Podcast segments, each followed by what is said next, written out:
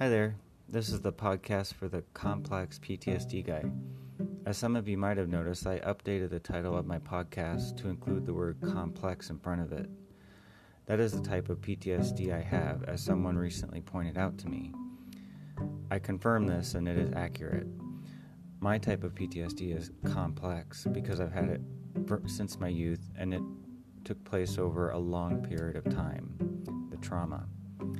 For my second season, I hope to discuss particular things that people with complex PTSD may have felt for years and they never knew why.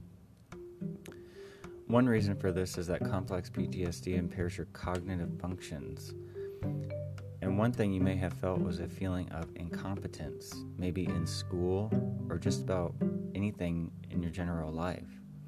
Have any of you had that feeling? Have you been diagnosed with complex PTSD and you struggled to remember things in school and felt like things were way over your head? I know I did for the majority of my education. It took me years to figure out how to calm that.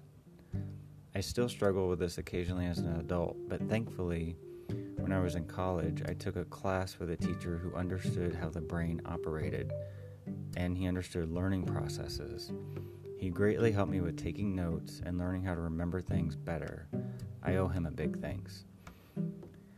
I hope to discuss other topics related to various forms of PTSD and hope to hear messages from people of all walks of life, particularly people in high trauma fields, such as firefighters, police officers, etc. Thank you for listening, and I look forward to my second season.